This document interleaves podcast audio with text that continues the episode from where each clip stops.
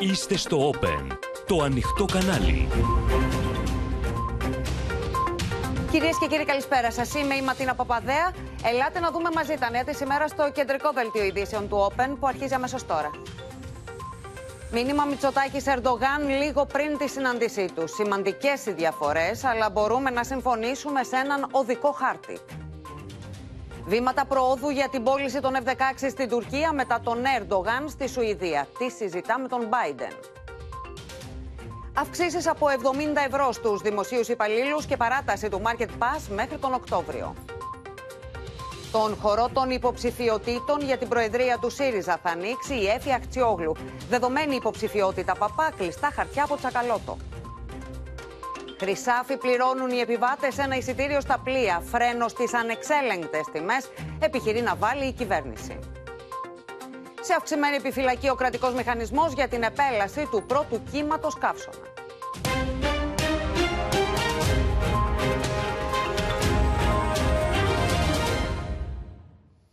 Ανακούφιση κυρίες και κύριοι στο ΝΑΤΟ για την άρση του αδιεξόδου μετά τη στροφή του Τούρκου Προέδρου να πει το ναι για την ένταξη της Σουηδίας έπειτα από παζάρι τις προηγούμενες ημέρες. Παζάρι που περιελάμβανε τα Αμερικανικά F-16, την ενταξιακή διαδικασία για την Ευρωπαϊκή Ένωση, αλλά και τους όρους του μνημονίου που έχει υπογράψει με τη Στοκχόλμη. Από την πλευρά των Ηνωμένων Πολιτειών, ο Σύμβουλος Εθνικής Ασφαλείας ανακοίνωσε πως ο Biden στηρίζει την αποστολή F-16 στην Τουρκία σε συνεννόηση με το Κογκρέσο. I'm glad to announce uh, that as a result, uh, President Erdogan has agreed to forward the accession protocol for Sweden to the Grand National Assembly as soon as uh, possible and work closely with the Assembly to ensure ratification. Μετά από μήνες αδιαλαξίας και παζαριών από την Άγκυρα, ο Ταχύ Περδογάν είπε τελικά το ναι στην ένταξη της Σουηδίας στο ΝΑΤΟ. Ο Τούρκος πρόεδρος έλαβε ως αντάλλαγμα τη δέσμευση της Στοχόλμης πως δεν θα παρέχει στο μέλλον στήριξη σε μέλη του ΠΚΚ και συγκλονιστές, τους οποίους η Τουρκία χαρακτηρίζει τρομοκράτες.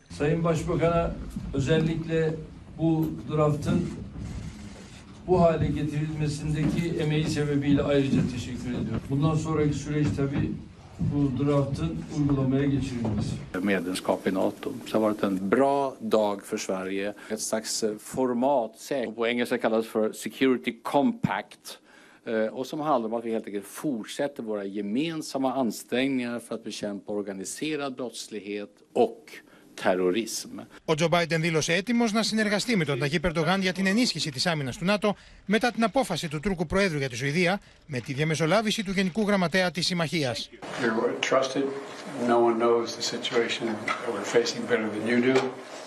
And this is a historic moment, the, the adding of Finland and Sweden to, uh, to NATO is consequential. Μάλιστα, ο Αμερικανός Πρόεδρος στήριξε τη μεταφορά των F-16 στην Τουρκία που αποτελεί πάγιο αίτημα του Τούρκου Προέδρου. President Biden has been clear and unequivocal for months that he supported the transfer of F-16s to Turkey, that uh, this is in our national interest, it's in the interest of NATO that Turkey get that capability. Uh, he has placed no caveats or conditions on that in his public and private comments over the past few months, and he intends to move forward with that transfer in consultation with Congress. Je me félicite de l'accord qui a été obtenu hier euh, pour euh, justement l'entrée de la Suède. Vous savez que la France a soutenu cet agenda.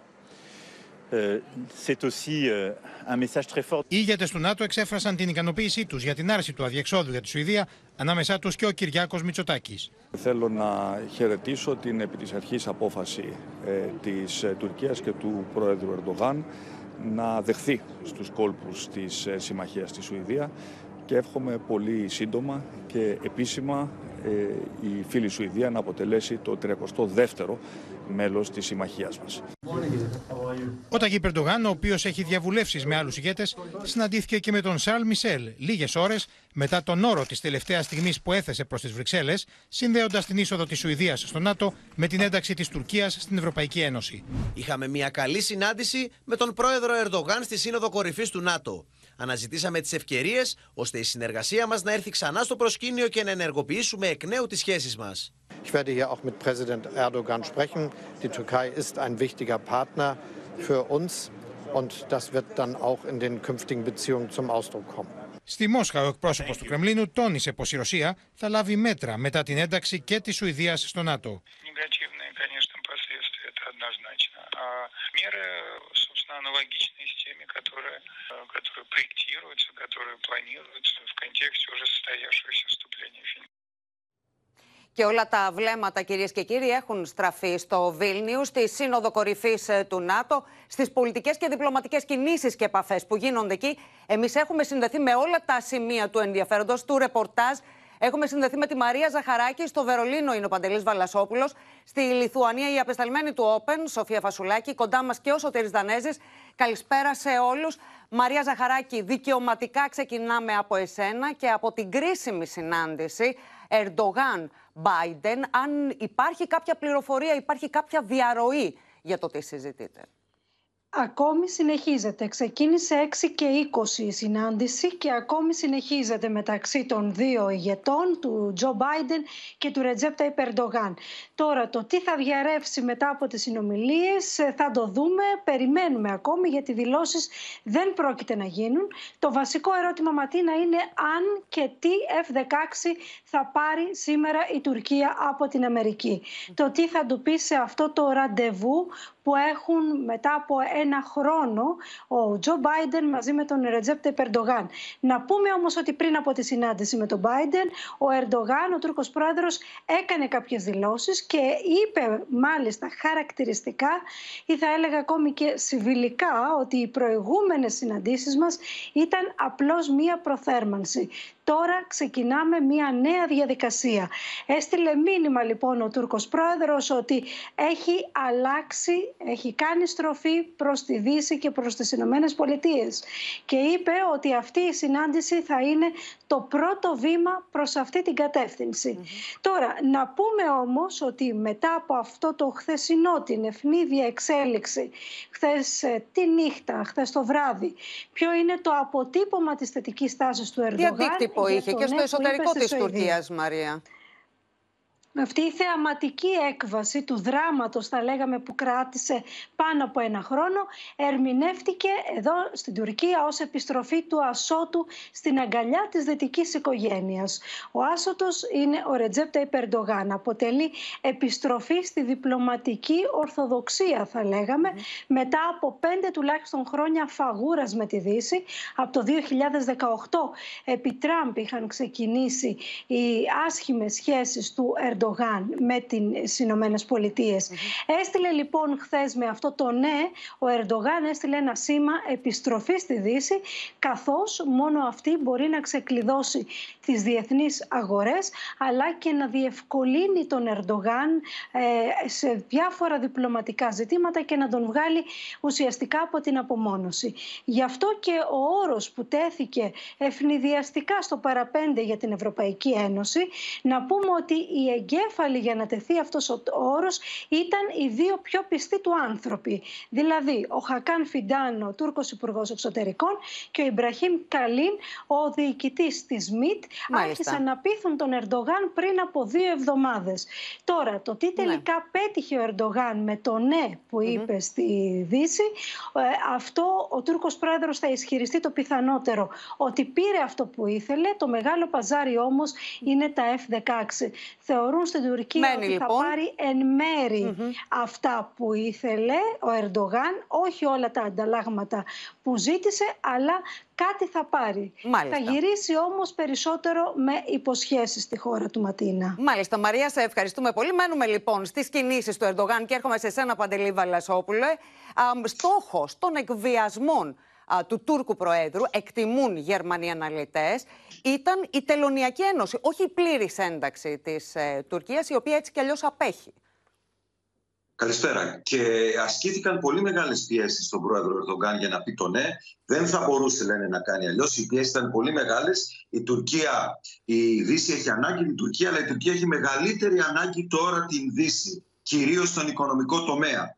Και αυτό το παιχνίδι που έκανε την τελευταία στιγμή με την Ευρωπαϊκή Ένωση δεν έχει κανένα άλλο στόχο παρά τον εξυγχρονισμό της Τελωνιακής Ένωσης. Γιατί; Γιατί η Τουρκία είναι πολύ, πολύ, πολύ μακριά από μια πλήρη ένταξη στην, ε, στην Ευρωπαϊκή Ένωση. Όμως και εκεί για την Τελωνιακή Ένωση λένε εδώ υπάρχει κριτήρια, υπάρχουν συγκεκριμένα κριτήρια που πρέπει να εκπληρώσει η Τουρκία. Για παράδειγμα, το είπαμε και χθες, στο κυβερνητικό συμβόλαιο των τριών κομμάτων στη Γερμανία που αποτελούν την κυβέρνηση αναφέρεται ρητά ότι για να δοθεί η τελωνιακή ένωση στην Τουρκία, η Τουρκία πρέπει να κάνει βήματα στα ανθρώπινα δικαιώματα και το κράτος δικαίου. Τι εννοούν, ότι πιθανότατα θα μπορούσε σε μια κίνηση καλής θέλησης να απελευθερώσει τον ηγέτη των Κούρδων ή να απελευθερώσει τον Οσμάν Καβαλά, τον ακτιβιστή και επιχειρηματία. Τώρα να σου πω ότι σχετικά με την συνάντηση Μητσοτάκη Ερντογκάν,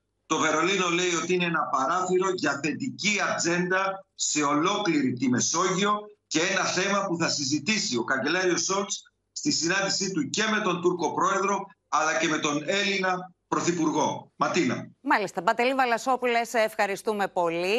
Πάμε λοιπόν από τους Γερμανούς αναλυτές και πώς ερμηνεύουν τις κινήσεις Ερντογάν σε σένα, Σωτηρή Δανέζη, για να δούμε πώς αξιολογούνται αυτές οι οι διαπραγματευτικές κινήσεις του Τούρκου Προέδρου ήταν κινήσεις στρατηγικής. Και τι σημαίνει αυτό για την Ελλάδα, για αυτό το, το νέο πλαίσιο; Να δούμε λίγο τα πράγματα από την αρχή. Να θυμηθούμε ότι πριν από λίγους μήνες ο Ερντογάν ζητούσε καινούργια F-16, ο Μπάιντεν απαντούσε ναι, αλλά το Κογκρέσο συμφωνούσε μόνο υπό την προπόθεση ότι δεν θα πετούν πάνω από ελληνικά νησιά.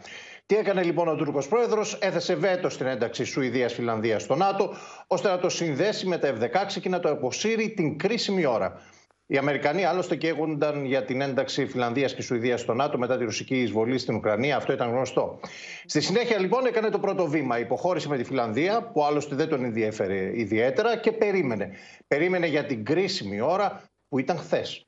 Στο παραπέντε της διαπραγμάτευσης ζήτησε ακόμη και την επανεκκίνηση της διαδικασίας ένταξης της Τουρκίας στην Ευρωπαϊκή Ένωση. Τι έκανε λοιπόν το ΝΑΤΟ, οι Ηνωμένες Πολιτείες, οι κυβερνήσεις ε, φιλελεύθερων και δημοκρατικών χωρών όπως η Σουηδία και η Φιλανδία κατέληξαν να διαπραγματεύονται με έναν Ερντογάν που εκβιάζει τους συμμονητέ του και ταυτόχρονα απειλεί την κυριαρχία κρατών μελών της συμμαχίας όπως η Ελλάδα και η Κύπρος. Τι κέρδισε στο τέλος, Πρώτον, οι Σουηδοί αλλάζουν την νομοθεσία για τους Κούρδους, όχι στο βαθμό που θα ήθελαν οι Τούρκοι, αλλά αν σκεφτούμε ότι πριν από λίγους μήνες δεν είχαν καμία νομοθεσία, καταλαβαίνουμε τη διαφορά. Δεύτερον, ο Σύμβουλος Εθνικής Ασφάλειας του Λευκού Οίκου δηλώνει ότι είναι προς το συμφέρον της Αμερικής να στείλει νέα F-16 στην Τουρκία χωρίς κανέναν όρο. Όλοι αντιλαμβάνονται πλέον ότι οι πιέσεις στο Κογκρέσο θα γίνουν ασφικτικές. Ο γερουσιαστής Μενέντες και κάποιοι ακόμη θα δώσουν τη μάχη ώστε να περάσουν κάποια δέσμευση για την περίπτωση που οι Τούρκοι χρησιμοποιούν αυτά τα μαχητικά εναντίον της Ελλάδας. Αλλά βέβαια η αποστολή τους τώρα θα είναι εξαιρετικά δύσκολη. Ο Ερντογάν μετά τις εκλογές τις εκλογές στην Τουρκία απέδειξε ότι είναι κυρίαρχος στο εσωτερικό της χώρας και σημαντικός διαπραγματευτής διεθνώς. Είναι ο μόνος μαζί με τον Κινέζο πρόεδρο Σι που μιλά ταυτόχρονα με Πούτιν και Ζελένσκι. Είναι ο μόνος που μπορεί να μπλοκάρει επί μήνες την ένταξη χωρών στο ΝΑΤΟ χωρίς καμία συνέπεια. Και εδώ ας κρατήσουμε κάτι ακόμη. Αν ο Ερντογάν, όπως φαίνεται, φύγει από το τραπέζι αυτού του διπλωματικού πόκερ με νέες παραχωρήσεις και κερδισμένες μάρκες, τότε ίσως κάθε μελλοντική σημαντική απόφαση του ΝΑΤΟ να είναι μια ευκαιρία για τουρκικό εκβιασμό. Αυτό είναι το πλαίσιο και σε αυτό το πλαίσιο πρέπει να κινηθεί η Ελλάδα. Είναι θετικό ότι έχει αλλάξει το κλίμα μετά τους σεισμούς, έχουν μηδενιστεί οι υπερπτήσεις στο Αιγαίο και οι επιθετικές δηλώσεις, ενώ υπάρχει και επικοινωνία σε ανώτατο επίπεδο. Μπήκε στο ράφι το Μητσοτάκης Γιώκ. Ωστόσο, τίποτα δεν έχει αλλάξει στην ουσία των τουρκικών θέσεων. Και ας μην έχουμε ψευδεστήσεις, στη συνάντηση Μητσοτάκη Ερντογάν θα είναι σημαντικό αν επιτευχθεί συμφωνία για παράταση του μορατόριου και κάποιας μορφής συνομιλίες για τα υπόλοιπα. Τα σημαντικά που μας χωρίζουν θα κρυθούν σε βάθος χρόνου. Ακριβώς. Ε, σε βάθος χρόνου, λοιπόν, με όλα τα δεδομένα στην ε, γεωπολιτική σκακέρα. Να σε ευχαριστήσουμε πολύ, Σωτήρη Δανέζη. Ω ένα πρώτο βήμα για την επανεκκίνηση των ελληνοτουρκικών σχέσεων, χαρακτήρισε ο Κυριάκος Μητσοτάκης την αυριανή συνάντηση με τον Ταγί Περντογάν, σημειώνοντας ότι παρά τις σημαντικές διαφορές, οι δύο χώρες μπορούν να συμφωνήσουν σε έναν οδικό χάρτη για την οριοθέτηση ΑΟΣ και υφαλοκρηπίδας. Για σημαντική συνάντηση, μιλά ο τουρκικός τύπος, με τον φιλέλληνα γερουσιαστή Μενέντες να υπενθυμίζει ότι η Τουρκία για να πάρει τα F-16 πρέπει να σταματήσει την επιθετική πολιτική εναντί των γειτόνων της. Στο πρώτο τέτα-τέτ με τον Ρετζέπ Ταγίπ Ερντογάν. Μετά από μια μακρά περίοδο έντασης στις ελληνοτουρκικές σχέσεις, αναφέρθηκε ο Κυριάκος Μητσοτάκης κατά την άφηξή του στη Σύνοδο Κορυφής του ΝΑΤΟ στη Λιθουανία. Ο Πρωθυπουργός εξέφρασε την εκτίμηση ότι μπορεί να γίνει ένα πρώτο βήμα επανεκκίνησης των σχέσεων Ελλάδας και Τουρκίας. Δεν είμαστε καταδικασμένοι ε, να ζούμε με την Τουρκία σε ένα διαρκές κλίμα έντασης. Έχουμε προφανώς σημαντικές ε, διαφορές. Μπορούμε όμως να συμφωνήσουμε ότι με γνώμονα τις σχέσεις καλής γειτονίας αλλά και το σεβασμό μας στο διεθνές δίκαιο θα χαράξουμε έναν οδικό χάρτη ώστε να μπορέσουμε να επιλύσουμε την σημαντικότερη γεωπολιτική μας διαφορά που δεν είναι άλλη από την οριοθέτηση των θαλασσίων ζωνών, δηλαδή ΑΟΣ και Ιφαλοκρηπίδος, στο Αιγαίο και στην Ανατολική Μεσόγειο. Όπως όλα δείχνουν, στη συνάντηση της Τετάρτης, τον Κυριάκο Μητσοτάκη θα συνοδεύουν ο Υπουργός Εξωτερικών Γιώργος Γεραπετρίτη και η διπλωματική σύμβουλος του Πρωθυπουργού Άννα Μαρία Μπούρα. Από την άλλη πλευρά του τραπεζιού, στο πλευρό του Ερντογάν, θα καθίσουν ο Τούρκος Υπουργός Εξωτερικών Χακάν Φιντάν και ο εκπρόσωπος τύπου Ακίφ Τσαγατάη Κιλίτ. Ω ένα θετικό βήμα για τον επαναπεζορισμό των ελληνοτουρκικών σχέσεων, εκτιμά η Αθήνα τη συνάντηση Μητσοτάκη Ερντογάν. Οι δύο άνδρες θα συναντηθούν αύριο στις 12 το μεσημέρι, ενώ θα προηγηθούν οι συναντήσεις Δένδια Γκουλέρ αλλά και Γιώργου Γεραπετρίτη με τον Χακάν Φιντάν. Πριν από τον Ερντογάν, ο Κυριάκος Μητσοτάκης θα συναντηθεί με τον Γάλλο πρόεδρο Εμμάνουελ Μακρόν, ενώ μετά τη συνάντηση με τον Τούρκο πρόεδρο αναμένεται να έχει κατηδίαν συνομιλία με τον Γερμανό καγκελάριο Όλαφ Σόλτς. Η συνάντηση με Μητσοτάκη Ερντογάν χαρακτηρίζεται σημαντική από τον τουρκικό τύπο.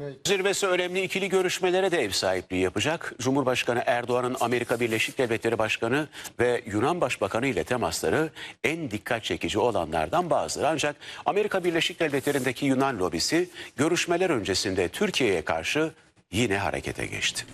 Αν και η διαδικασία διαλόγου που ξεκίνησε αναμένεται να συνεχιστεί, θα τεθούν επιτάπητος αμφιλεγόμενα ζητήματα, ιδίως ο καθορισμός της υφαλοκρηπίδας και των περιοχών θαλάσσιας δικαιοδοσίας στο Αιγαίο και τη Μεσόγειο και η πώληση και ο εξυγχρονισμός των πολεμικών αεροσκαφών F-16 στην Τουρκία. Η Αθήνα υπενθυμίζει την ελληνική υπεροπλία στο Αιγαίο με τα Ραφάλ, αλλά και την υπογραφή για την απόκτηση F-35 από το 2028. We are all pleased with the thaw in aggressive activity from Turkey against territorial Greek waters and Greece's exclusive economic zone. We have to remain vigilant because Erdogan can change his mind at any moment. Σε δηλώσεις του στο πρακτορείο Reuters, ο κ. Μενέντες τόνισε ότι ο περιορισμός της τουρκικής επιθετικότητας πρέπει να λάβει μόνιμα χαρακτηριστικά.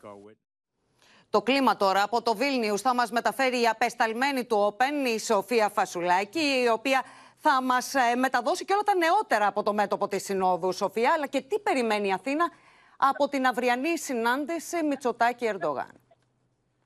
Ναι, καταρχάς να σας πω, Ματίνα, ότι έχουν ήδη ξεκινήσει οι ελληνοτουρκικές συναντήσεις, έστω και τυχαία. Πριν από λίγο ενημερωθήκαμε μέσα από ένα tweet που έκανε ο Νίκος Δένδια, ο Υπουργός Άμυνας, ότι είχε μια, ένα σύντομο τετατέτ, ένα σύντομο χαιρετισμό με τον Ρεντζέπ Ταγί Περντογάν, μια σύντομη συνάντηση στο διάδρομο της αίθουσας που διεξάγεται η Σύνοδος Κορυφής του ΝΑΤΟ. Μάλιστα, όπως έγραψε στο Twitter ο κύριος Δένδιας, ο Ταγί Περντογάν εξέφρασε τα συγχαρητήριά του για την εκλογική νίκη της Νέας Δημοκρατίας και του Πρωθυπουργού Κυριάκου Μητσοτάκη. Αυτή ήταν μια πρώτη λοιπόν έστω τυχαία συνάντηση. Αύριο περιμένουμε τη μεγάλη συνάντηση, το μεγάλο ραντεβού μετά από πάρα πολύ α, καιρό του Κυριάκου Μητσοτάκη με τον Ρετζέπα Ταγί Περντογάν και ακούσαμε τον Πρωθυπουργό να λέει ότι αυτή είναι η κατάλληλη χρονική στιγμή, ότι αυτό είναι το momentum για να ξαναπιάσουν οι δύο πλευρές το νήμα του διαλόγου να καθίσουν πάλι στο ίδιο τραπέζι, γιατί ακόμη και αν διαφωνούν, θα πρέπει οι δύο πλευρές να συνομιλούν για να μην υπάρχει ένταση, Ματίνα, να μην υπάρχει ένταση ούτε στον αέρα, ούτε όμως και στη θάλασσα, όπως αυτά που είδαμε ε, προαρκετών μηνών με τα παρολίγων θερμά επεισόδια. Αυτή είναι η διάθεση της Αθήνας να επικρατήσουν ήρεμα νερά και αυτό θέλει να πει και θα το πει τον Τούρκο πρόεδρο Κυριάκος Μητσοτάκης και θα πρέπει εδώ να πούμε ότι η ίδια συζήτηση για την ε, ασφάλεια και την ησυχία στην Νοτιοανατολική Μεσόγειο θα γίνει με τον Κυριάκο Μητσοτάκη στις συναντήσεις, στις διμερείς συναντήσεις που θα έχει τόσο με τον, με τον Εμμανουέλ Μακρόν πριν από τη συνάντηση που θα έχει με τον Ρετζέπ Ταγί Περτογάν αλλά και αμέσως μετά με τον Γερμανό Καγκελάριο τον οποίο και θα ενημερώσει για τα αποτελέσματα της ε, συζήτησης που είχε με τον Τούρκο πρόεδρο.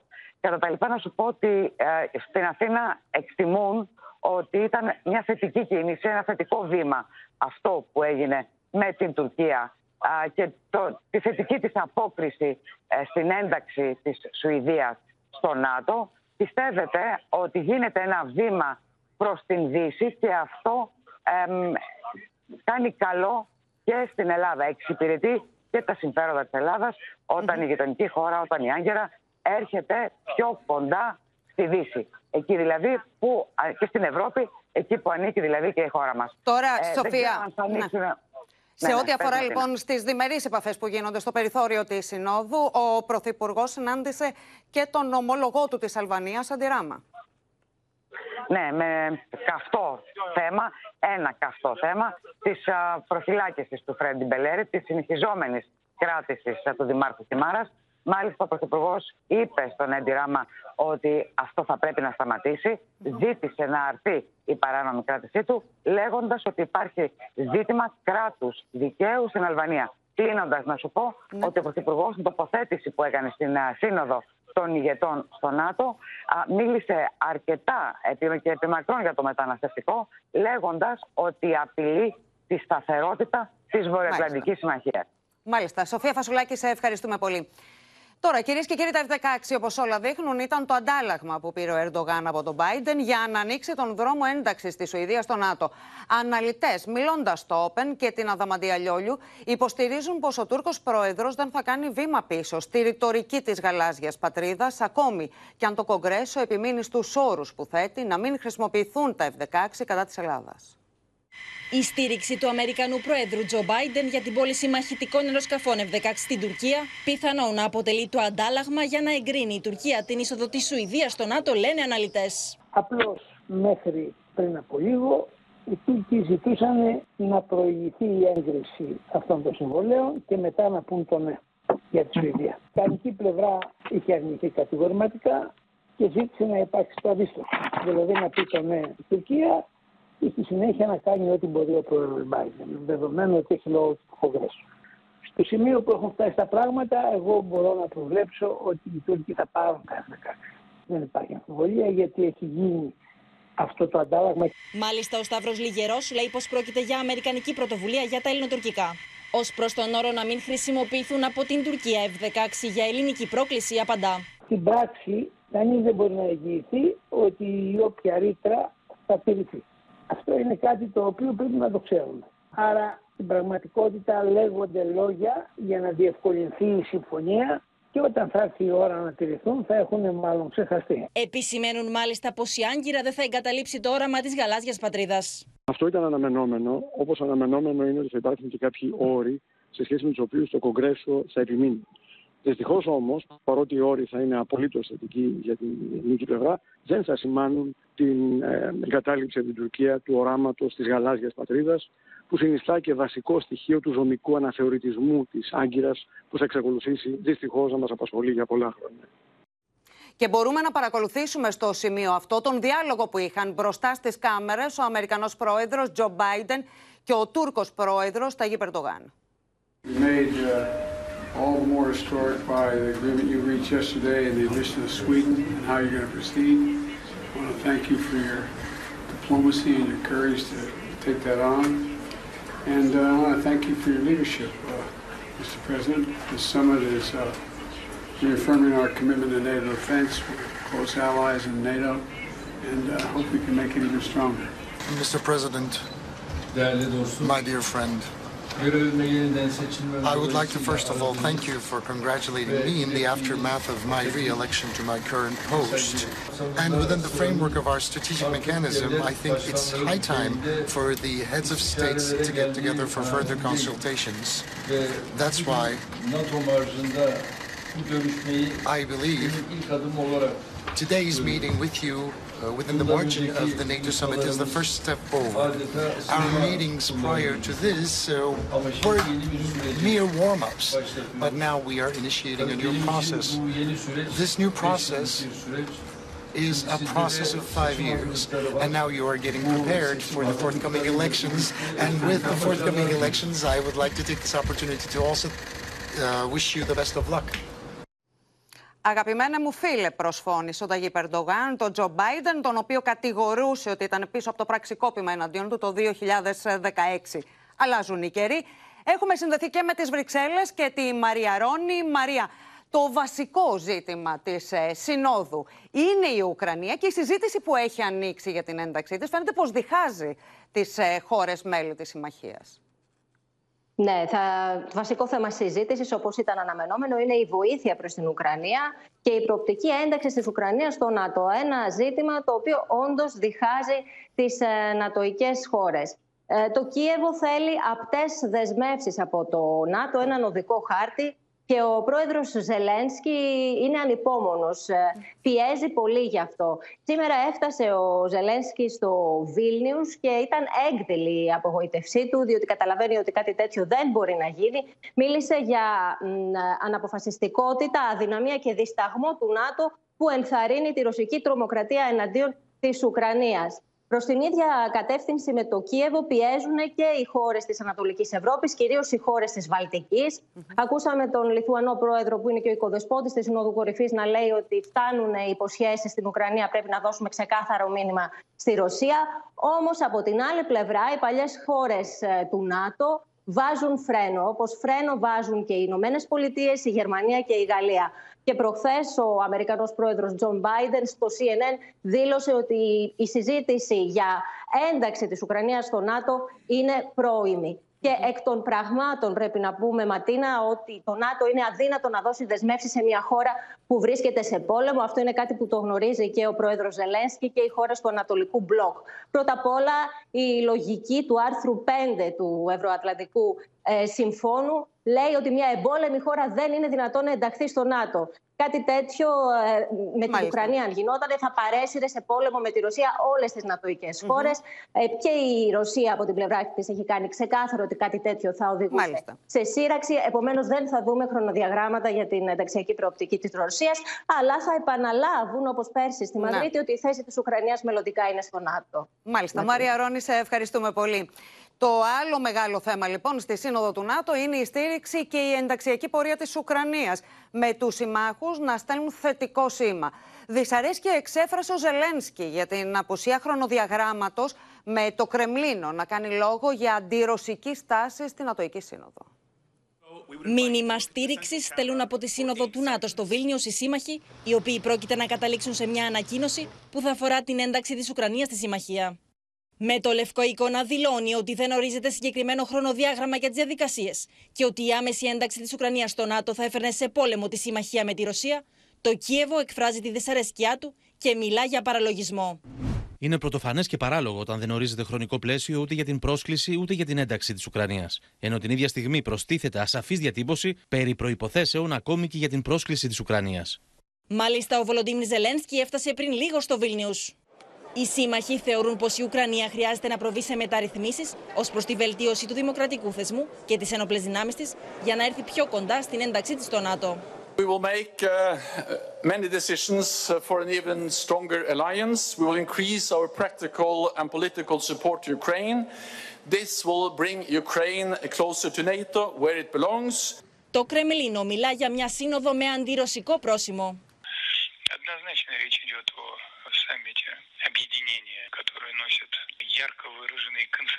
концентрированный антироссийский характер. Россия тоже воспринимается ими как враг, как противник. И именно в этом ключе будут вестись обсуждения. Разумеется, мы очень тщательно это отслеживаем. με Ρώσου διπλωμάτε να λένε ότι η προοπτική τη ένταξη τη Ουκρανία στη Συμμαχία και η πολιτική του ΝΑΤΟ προ τη Ρωσία αυξάνει τον κίνδυνο άμεση σύγκρουση μεταξύ των μελών τη Συμμαχία και τη Μόσχα. They've heard me say, my American president heard me say many times, I still think that, uh, that President Putin thinks the way he succeeds is to break NATO. I'm not going to do that, especially with you as the best. Την ίδια ώρα η Ουκρανία καταγγέλει μαζική ρωσική επίθεση με 28 drones την παραμονή της συνόδου στο Βίλνιου. Στο στόχαστο βρέθηκαν Κίεβο και Οδυσσός, με αποτέλεσμα να προκληθούν ζημιές σε σπίτια. Και ενώ η Ουκρανική αντεπίθεση είναι σε εξέλιξη, η Γαλλία ανακοίνωσε την παράδοση πυράβλων μεγάλου βεληνικού στο Κίεβο. Τις εξελίξεις στο ΝΑΤΟ και τη Σύνοδο στο Βίλνιους παρακολουθεί πολύ στενά η Ρωσία. Έχουμε συνδεθεί με τον Θανάση Αυγερινό. Η Μόσχα Θανάση προειδοποιεί με κλιμακωτές συνέπειες απέναντι σε περαιτέρω ενίσχυση του Κιέβου. Καλησπέρα από τη Μόσχα που δεν έκρυψε όχι μόνο ότι παρακολουθεί ό,τι λέγεται και γίνεται στη Σύνοδο του ΝΑΤΟ, αλλά και προειδοποίησε ότι ανάλογα με την επέκταση των υποδομών του ΝΑΤΟ θα λάβει έγκαιρα και αποτελεσματικά μέτρα για την υπεράσπιση της ασφάλειάς της. Αυτά είπε ο Σεργέη Λαυρόφ πριν από λίγο. Ο Ρώσος Υπουργός Εξωτερικών σχολίασε μάλιστα ότι η Ελσίνκη και Στοκχόλμη χάνουν το κύρος που είχαν ως ουδέτερες χώρες και γίνονται υποτελείς στις ΗΠΑ όπως τα υπόλοιπα κράτη της συλλογικής Δύσης, όπως είπε. Κατά το Κρεμλίνο, τυχόν επιτάχυνση της διαδικασίας ένταξης της Ουκρανίας στο ΝΑΤΟ απειλεί περαιτέρω με αποσταθεροποίηση την ευρωπαϊκή ασφάλεια. Και όπως είπε ο εκπρόσωπος του, ο Δημήτρη Πεσκόφ, η Ρωσία δεν έχει πλέον αυταπάτες. Γνωρίζει ότι το ΝΑΤΟ την αντιμετωπίζει ως εχθρό και αναλόγως θα πράττει. Ε, χαρακτηρίστηκε έγκλημα πολέμου η αποστολή νατοικών βομβών διασπορά στην Ουκρανία. Και η Μόσχα βέβαια συνέχισε να προειδοποιεί και υπείω να ειρωνεύεται όχι μόνο το ΝΑΤΟ γενικά, αλλά και την Τουρκία ειδικά. Ο κύριος Πεσκόφ είπε ότι και η Τουρκία δεν πρέπει να φορά ροζ γυαλιά, ουδής επιθυμεί πραγματικά ή αναμένει τους Τούρκους στην ε, Ευρωπαϊκή Ένωση.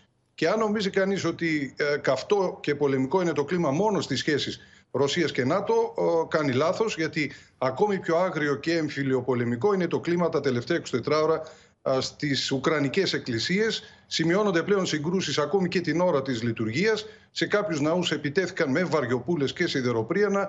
Οι οπαδοί της ε, εκκλησίας που ιδρύθηκε το 2018 και δεν αναγνωρίζεται βέβαια από τις περισσότερες εκκλησίες παγκοσμίως. Η Μόσχα προειδοποίησε ότι θα θέσει το θέμα των διώξεων των Ορθοδόξων στο Συμβούλιο Ασφαλείας και το Πατριαρχείο Μόσχας εκτιμά ότι αυτά είναι σενάρια μέχρι στιγμής, ότι η λάβρα του Κιέβου για την οποία γίνεται και η μεγαλύτερη φασαρία θα παραδοθεί σύντομα στο Οικουμενικό Πατριαρχείο. Μάλιστα. Ε, ευχαριστούμε πολύ. Να πούμε όμως ότι την Εκκλησία της Ρωσίας αναγνωρίζει, της Ουκρανίας αναγνωρίζει το Οικουμενικό Πατριαρχείο. Έτσι, ε, Θανάση Αυγερινέ, σε ευχαριστούμε πολύ. Και τώρα κυρίες και κύριοι να γυρίσουμε σελίδα στο, στο δελτίο μας σε ένα άλλο μεγάλο θέμα δυσβάστακτο. Έως και απαγορευτικό είναι για τους περισσότερους φέτος το καλοκαίρι το ταξίδι με πλοίο στα ελληνικά νησιά λόγω των τσουχτερών τιμών στα ακτοπλοϊκά εισιτήρια. Το επιβατικό κοινό κάνει λόγο για πλησίαστες τιμές με φόντο τις οποίες η κυβέρνηση συγκάλεσε σύσκεψη με τις ακτοπλοϊκές εταιρείες. Αμάκριβα. Πόσα έχετε δώσει; 50 το ειστήριο και 97 το αυτοκίνητο. Το αμάξι 205 ευρώ πήγαινε έλα. Τιμές φωτιά που καίνε την τσέπη του επιβατικού κοινού και αποτρέπουν το ταξίδι στα ελληνικά νησιά. Να άκουσα. Δηλαδή συνολικά ε, πόσα έχετε δώσει; Σχεδόν 300 ευρώ. Τα έξοδα μόνο για τα ακτοπλοϊκά εισιτήρια μετεπιστροφή στη Σαντορίνη ανέρχονται στο ποσό των 602 ευρώ για μια οικογένεια με δύο παιδιά και το αμάξι. Βάθια το χέρι στη τσέπη θα πρέπει να βάλει και μια τετραμελή οικογένεια που θέλει να ταξιδέψει με αμάξι στην Πάρο, πληρώνοντας το ποσό των 530 ευρώ μετεπιστροφή για ακτοπλοϊκά εισιτήρια. Οι τιμές ωστόσο παραμένουν τσουχτερές και στον Αργοσαρονικό, καθώς τα εισιτήρια για σπέτσες μετεπιστροφή ανέρχονται στα 384 ευρώ για μια τετραμελή οικογένεια. Εργαζόμενος, ο οποίος αμείβεται με 2.000 ευρώ μισθό το μήνα, χρειάζεται περίπου στους τρεις μισθούς για να πάει μία εβδομάδα διακοπές. Το θέμα της ακρίβειας στα Ναύλα τίθεται επιτάπητος από την κυβέρνηση στις διαπραγματεύσεις της με τους εκπροσώπους των ακτοπλοϊκών εταιριών. Ένα από τα σενάρια που εξετάζεται είναι να ζητηθεί μείωση των εισιτηρίων ακόμη και της τάξης του 30%. Δεν ε, μένουμε απαθή σε τίποτα. Θα δούμε ε, το θέμα, θα μετρήσουμε το πρόβλημα, θα δούμε σε ποιο ποσοστό αυτές οι αυξήσεις είναι δικαιολογημένες. Θεωρώ ότι πλέον δεν είναι δικαιολογημένες, χωρίς να θέλω να είμαι ο ειδικός. Αυτό το οποίο θα κάνουμε είναι το καλύτερο δυνατό, όπως κάνουμε πάντα, προς όφελος των πολιτών. Βρισκόμαστε ήδη στην καρδιά του καλοκαιριού και μόλις τώρα η κυβέρνηση της Νέας Δημοκρατίας θυμήθηκε να ασχοληθεί με τις απαγορευτικές τιμές των ακτοπλοϊκών εισιτηρίων. Και πάλι όμως η κυβέρνηση δηλώνει ενοχλημένη και κάνει παρενέσεις, χωρίς να δείχνει την πολιτική βούληση να παρέμβει δραστικά και με σχέδιο. Ελπίζουμε τουλάχιστον μετά τη συνάντηση με τους ακτοπλώου να μην μας πούν τα κυβερνητικά στελέχη ότι αντάλλαζαν μπινελίκια όπως με τους τραπεζίτες. Σήμερα έχουμε 11 Ιουλίου. Τι σημαίνει αυτό, συγγνώμη, αλλά οι περισσότεροι που θέλουν να κλείσουν τα ακτοπλοϊκά τους για τον Αύγουστο τα έχουν ήδη κλείσει. Οποιαδήποτε παρέμβαση από εδώ και στο εξής είναι λίγο υποκριτική. Η συζήτηση της κυβέρνησης με τους εκπροσώπους των ακτοπλοϊκών εταιρεών διεξήχθη σε καλό κλίμα. Οι εταιρείες άκουσαν τις κυβερνητικές προτάσεις για τη μείωση στις τιμές και αναμένεται να επανέλθουν στο τραπέζι της διαπραγμάτευσης την Πέμπτη με τις δικές τους θέσεις. Με φόντο την ακρίβεια στα ναύλα των πλοίων έγινε σύσκεψη στο Μέγαρο Μαξίμου. Πάμε στη Στέλλα Παπαμιχαήλ για να δούμε Τι έχει βγει από αυτή τη σύσκεψη, Στέλλα, αν έχει αποφασιστεί κάτι; Διαφαίνεται παράθυρο πάντως για μείωση των τιμών στα ναύλα. Σύμφωνα λοιπόν με πληροφορίες από κυβερνητικά στελέχη, στη συνάντηση που είχαν νωρίτερα με εκπροσώπους των ακτοπλοϊκών εταιριών, του ζήτησαν να εξαντλήσουν τις δυνατότητες που έχουν για καλύτερες τιμές στα βασικά δρομολόγια κορμού, λαμβάνοντας υπόψη τις ανάγκες της ελληνικής κοινωνίας και του μέσου ελληνικού νοικοκυριού που θέλει να ταξιδέψει και να πάει διακοπές.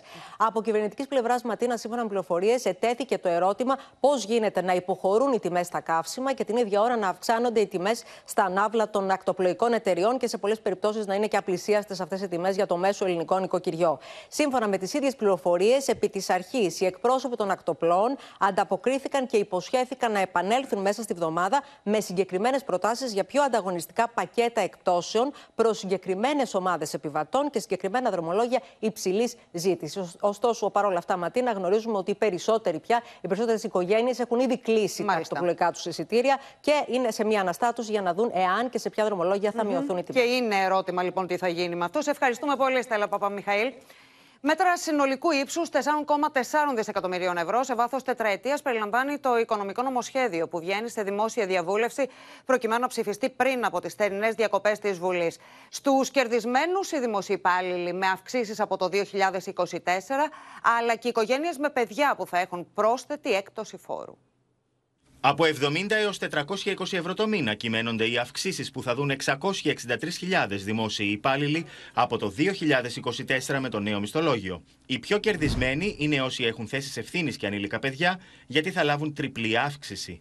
Το μέσο ετήσιο όφελος για τον κάθε δημόσιο υπάλληλο είναι 1.292 ευρώ μεικτά ή 800 ευρώ καθαρά, δηλαδή πάνω από ένα επιπλέον μισθό κατέτος. Παρουσιάζουμε λοιπόν μέτρα σοβαρά, κοστολογημένα, τα οποία τα αντέχει ο προϋπολογισμός και η οικονομία, πάντοτε όμως στο πλαίσιο των προεκλογικών μας δεσμεύσεων, τις οποίες τις τιμούμε, τις τιμούμε στο ακέραιο και στο πλαίσιο της άσκησης μιας σοβαρής δημοσιονομικής και οικονομικής η ελάχιστη αύξηση είναι 70 ευρώ μεικτά στο βασικό μισθό και αφορά όλους τους δημόσιους υπαλλήλους, στο ενιαίο και στα ειδικά μισθολόγια. Η δεύτερη αύξηση αφορά το επίδομα παιδιού, που εισπράττουν 333.000 υπάλληλοι από 20 ευρώ για ένα παιδί έως 50 ευρώ για δύο ή περισσότερα παιδιά. Η τρίτη αύξηση αφορά 65.000 υπαλλήλους σε θέσεις ευθύνης και κυμαίνεται από 87 έως 300 ευρώ το μήνα. Η αναπροσαρμογή του μισθολογίου του δημοσίου τομέα ευνοεί ιδιαίτερα τα χαμηλά εισοδήματα, τους νεοπροσλαμβανόμενους, τις οικογένειες με παιδιά, αλλά και όσους έχουν θέσεις ευθύνης, προσβλέποντας τόσο στη στήριξη όσων έχουν τη μεγαλύτερη ανάγκη, όσο και στην αύξηση της παραγωγικότητας του δημοσίου τομέα. Από το 2024 αυξάνεται κατά 1000 ευρώ το αφορολόγητο για οικογένειες με παιδιά. Οφελούμενοι είναι 1,34 εκατομμύρια φορολογούμενοι, που κερδίζουν πρόσθετη έκπτωση φόρου και θα πληρώσουν από 90 ευρώ λιγότερο φόρο ετησίως όσοι έχουν ένα παιδί, έως 240 ευρώ λιγότερο φόρο όσοι έχουν τέσσερα παιδιά. Η θέσπιση του Youth Pass, άλλο ένα μέτρο στη φαρέτρα των μέτρων της κυβέρνησης, που είναι η μόνη κυβέρνηση που ασχολήθηκε με τους νέους σε αυτή τη χώρα.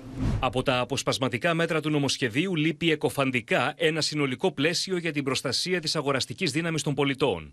Με το ίδιο νομοσχέδιο μονιμοποιούνται τα δωρεάν φάρμακα για τους συνταξιούχους που έχασαν το ΕΚΑΣ και θεσπίζεται πρόσθετη μείωση έως 10% του ένφια από το 2024 για κατοικίες που θα ασφαλίζονται για σεισμό, πυρκαγιά ή πλημμύρες.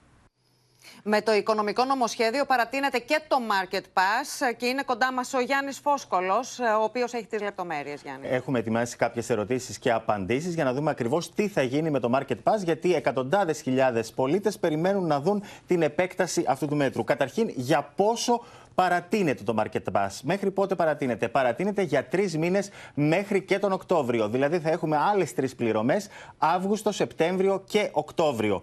Ε, τι αλλάζει σε σχέση με την προηγούμενη περίοδο, με την εξάμενη περίοδο; Έχουμε τα ίδια κριτήρια, δεν αλλάζει τίποτα στα κριτήρια, δηλαδή στα εισοδηματικά κριτήρια έως 16.000 ευρώ για τον άγαμο, 24.000 ευρώ για το ζευγάρι και ούτω καθεξής και στα περιουσιακά κριτήρια. Αυτό όμως που αλλάζει είναι ότι θα ληφθούν υπόψη τα εισοδήματα του 2022. Δηλαδή, οι φορολογικές δηλώσεις που υποβάλλουμε φέτος, Ματίνα. Γιατί το προηγούμενο Market Pass ήταν με τα εισοδήματα του 2021. Τι σημαίνει αυτό, θα γίνουν ξανά αιτήσεις; Όχι. Αιτήσεις νέες θα γίνουν μόνο από όλους όσοι δεν υπέβαλαν αίτηση στην προηγούμενη περίοδο. Δηλαδή κάποιοι οι οποίοι πήγαν να υποβάλουν αίτηση αλλά κόπηκαν επειδή δεν πληρούσαν τα εισοδηματικά κριτήρια, αλλά και κάποιοι που έχασαν τις προσδεσμίες και δεν πρόλαβαν να υποβάλουν. Αυτοί θα υποβάλουν αιτήσεις. Πότε θα τις υποβάλουν αυτές τι νέες αιτήσεις; Ο στόχος είναι η πλατφόρμα να ανοίξει προς το τέλος Αυγούστου με αρχές Σεπτεμβρίου. Και εδώ είναι το μεγάλο ερώτημα. Πότε έρχεται η επόμενη πληρωμή; Η επόμενη πληρωμή, λοιπόν, η πρώτη πληρωμή του δεύτερου Market Pass, στόχος είναι να γίνει στα τέλη Αυγούστου ή αρχές Σεπτέμβρη. Αν όμως δούμε τις φορολογικές δηλώσεις να πάρουν παράταση, γιατί υπάρχει και αυτό το ενδεχόμενο μέσα στον Αύγουστο, θα πρέπει να γίνει διπλή πληρωμή προς τα τέλη του Σεπτέμβρη, Ματίνα. Πολύ χρήσιμες πληροφορίες. Ευχαριστούμε πολύ, Γιάννη Φόσκολε.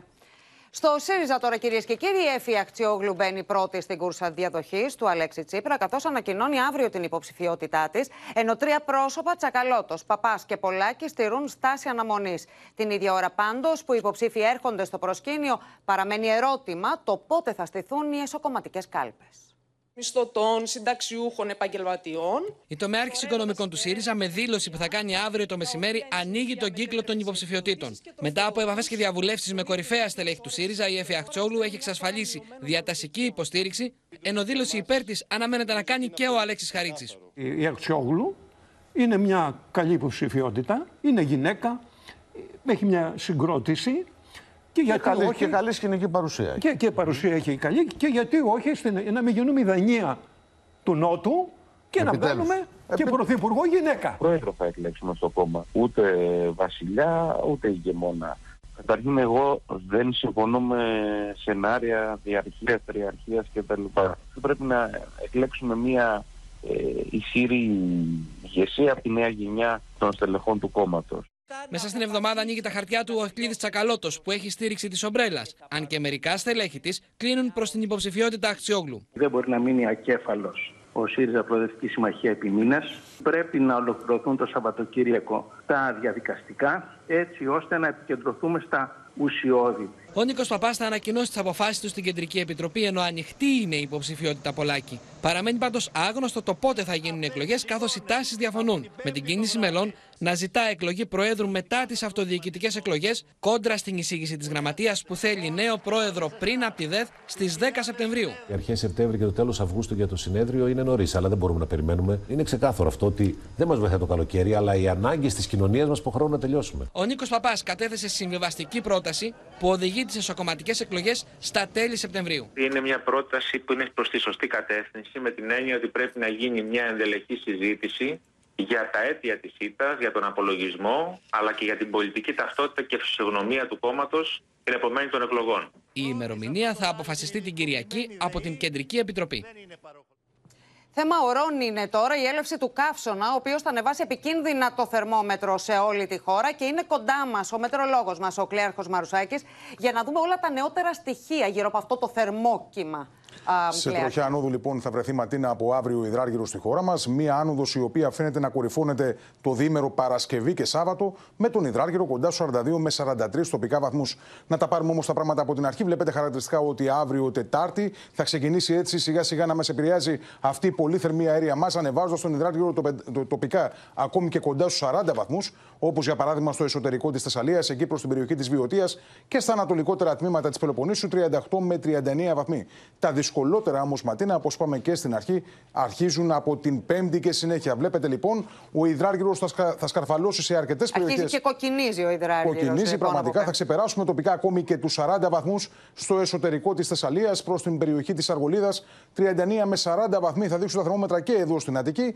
Και πάμε λοιπόν να δούμε τώρα Παρασκευή και Σάββατο, ακόμη πιο δύσκολες οι καταστάσεις. Βλέπετε χαρακτηριστικά σε πολλές περιοχές ο υδράργυρος θα φλερτάρει με τους 42 τοπικά ακόμη και 43 βαθμούς. Αναφερόμαστε βέβαια σε υπηρετικές εκτάσεις που βρίσκονται μακριά από την επίδραση της θάλασσας, γιατί ματίνα στο εσωτερικό του Αιγείου θα υπάρχει ένα μελτεμάκι και κάπως θα κάνει πιο υποφερτή την κατάσταση από την Κυριακή και στη συνέχεια φαίνεται ότι σιγά σιγά τίνει να αποκλιμακωθεί αυτό το πολύ ισχυρό θερμοκύμα, το πρώτο ισχυρό θερμοκύμα για το φετινό καλοκαίρι. Αλλά ματίνα να κοιτάξουμε καλύτερα το δάσος παρά το δέντρο. Να πούμε λοιπόν ότι το κυριότερος, το, το κυριότερο πρόβλημα θα είναι ο, ο υψηλός κίνδυνος πυρκαγιάς που θα έχουμε για τις επόμενες αρκετές ημέρες.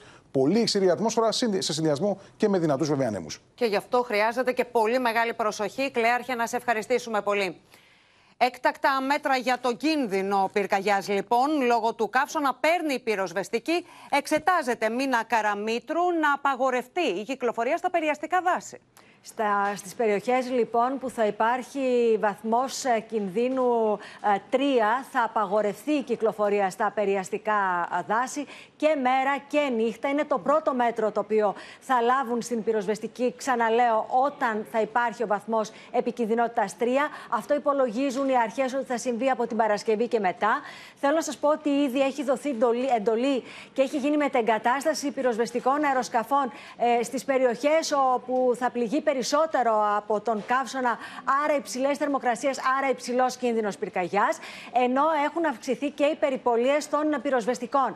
Τέλος, να σας πω ότι έχει δοθεί εντολή από σήμερα τα περιπολικά, τα οποία θα κινούνται ειδικά τη νύχτα στις περιοχές που θα πληγούν περισσότερο από τον καύσωνα, να κάνουν συχνές περιπολίες και όπου Μάλιστα. εντοπίζουν ε, οποιασδήποτε μικροαιστείες να ειδοποιούν αμέσως την πυροσβεστική και φυσικά σε γενική επιφυλακή Μάλιστα. θα τεθεί όλο το πυροσβεστικό και το αστυνομικό σώμα. Μίνα Καραμίτρου, σε ευχαριστούμε πολύ. Από τις επόμενες ώρες αρχίζει λοιπόν η θερμική εισβολή, με τον υδράργυρο να κοκκινίζει και τη χώρα να μπαίνει σε κλειό καύσωνα. Σε επιφυλακή έχει τεθεί ο κρατικός μηχανισμός, ενώ έκτακτα μέτρα αποφασίστηκαν σε σύσκεψη στο Υπουργείο Κλιματικής Κρίσης και Πολιτικής Προστασίας. Σε πλήρη επιφυλακή βρίσκονται οι αρχές για τον επερχόμενο καύσωνα που αναμένεται να επηρεάσει το σύνολο της χώρας από την Τετάρτη. Το πρωί της Τρίτης πραγματοποιήθηκε ευρεία κυβερνητική σύσκεψη με τη συμμετοχή φορέων της τοπικής αυτοδιοίκησης, του ΕΚΑΒ και του ΔΔΕ στο Υπουργείο Κλιματικής Κρίσης και Πολιτικής Προστασίας. Προσοχή και προστασία πρώτα απ' όλα για τις ευπαθείς ομάδες, ειδική μέρημνα και για τους εργαζομένους και για όλους τους ε, πολίτες αυτές τις μέρες που θα αντιμετωπίσουμε έντονα καιρικά φαινόμενα. Ανάμεσα στα έκτακτα μέτρα που αποφασίστηκαν είναι η τηλεργασία για τους εργαζομένους όταν αυτό είναι δυνατό και τα συχνά διαλύματα για τις υπαίθριες εργασίες. Ενώ εξετάζεται σοβαρά και το κλείσιμο των βρεφονιπιακών σταθμών τις ημέρες με τις μεγαλύτερες θερμοκρασίες. Οι μετεωρολόγια έκρουσαν τον κόδωνα του κινδύνου για ενδεχόμενο πυρκαγιά στις αμέσως επόμενες ημέρες, καθώς τα επίπεδα υγρασίας θα είναι χαμηλά, ενώ τις ημέρες του καύσωνα πιθανό να διαδεχτούν ημέρες με αρκετά ισχυρούς ανέμους. Ο δρόμος που περπατάμε αυτή τη στιγμή κανονικά είναι διάδρομος για πυροσβεστικό όχημα, ώστε να υπάρχει πρόσβαση προς το Σέιξου, ο οποίος όμως έχει καλυφθεί από ξερά κλαδιά, χόρτα και σκουπίδια. Οι κάτοικοι εδώ φωνάζουν για τον καθαρισμό αυτού του σημείου, καθώς ελάχιστα μέτρα μακριά υπάρχουν σπίτια. Σκουπίδια, μεγάλη ακαθάριστη χώρη και μηδενικές περιπολίες συνθέτουν ένα σκηνικό υψηλού κινδύνου στο περιαστικό δάσος του Σέιξου, στον μεγαλύτερο πνεύμονα πρασίνου της Θεσσαλονίκης. Όπως βλέπετε, εδώ πέρα είμαστε δίπλα στο δάσος. Εδώ πέρα είναι ένα σημείο επικίνδυνο. Εδώ πέρα αυτό το πράγμα, όποιος έχει σκουπίδια, τα φέρνει και τα ρίχνει εδώ πέρα. Όπως καταγγέλνουν αυτοδιοικητικοί, δεν έχουν τοποθετηθεί περιπολίες σε ευαίσθητα σημεία του δάσους για την αποφυγή εμπρισμών. Οποιοδήποτε εμπριστής για οποιουσδήποτε λόγους μπορεί να μπει μέσα ε, σε κάποια σημεία του περιαστικού δάσους και να βάλει εμπριστικούς μηχανισμούς. Αυτό που τονίζουν οι ειδικοί είναι ότι οι βροχές του Ιουνίου φούντωσαν τη βλάστηση και ενίσχυσαν την πιθανότητα πυρκαγιών. Και ενώ το θερμόμετρο αρχίζει να κοκκινίζει στην Ελλάδα, κύμα καύσωνα σαρώνει ήδη η Ισπανία και η Ιταλία. Διαφορετική είναι η εικόνα στην άλλη πλευρά του Ατλαντικού, με τη Νέα Υόρκη να πνίγεται από βροχές και πλημμύρες. Σφοδρό κύμα καύσωνα πλήττει την Ισπανία. Ο υδράργυρος καρφαλώνει στους 40 βαθμούς Κελσίου στη Μαδρίτη, ενώ σε πόλεις του Ισπανικού Νότου η θερμοκρασία ξεπερνάει τους 42 βαθμούς. Ο καύσωνας θα είναι ιδιαίτερα σφοδρός σήμερα και αύριο στο μεγαλύτερο μέρος της Ιβηρική Χερσονήσου, αλλά και στο αρχιπέλαγος των Βαλεαρίδων. Yeah, it's too hot, yeah. I, I've, uh, I've drunk like a gallon of water. it's too hot, yeah. Στην Ανταλουσία βράζει ο τόπος με θερμοκρασίε άνω των 45 βαθμών. Just lots of breaks in the shades and lots of like water to keep us hydrated. Yeah, that's pretty much what we've been doing the last couple of days. Οι Ισπανοί αλλά και τουρίστες κρατούν ένα μπουκάλι νερό και προσπαθούν να αντέξουν τις υψηλές θερμοκρασίες. Αναζητούν λίγη δροσιά στις καφετέρειες και στα συντριβάνια. Οι υψηλές θερμοκρασίες και στην Ιταλία από τον καύσωνα που έφτασε από την Αφρική. Οι θερμοκρασίες είναι ιδιαίτερα ψηλές στις μεγάλες πόλεις αλλά και στη Σικελία όπου ο υδράργυρος χτυπάει κόκκινο με θερμοκρασίες άνω των 40 βαθμών. We're from Singapore, so the heat is like something that we're kind of used to, but this is kind of insane. Ακραία καιρικά φαινόμενα πλήττουν τη βορειοδυτική πλευρά της Νέας Υόρκης. Οι δρόμοι έχουν μετατραπεί σε σαρωτικούς χυμάρους. Τα ορμητικά νερά σαρώνουν τα πάντα στο πέρασμά τους. Μια γυναίκα έχασε τη ζωή της την ώρα που έβγαινε από το σπίτι της.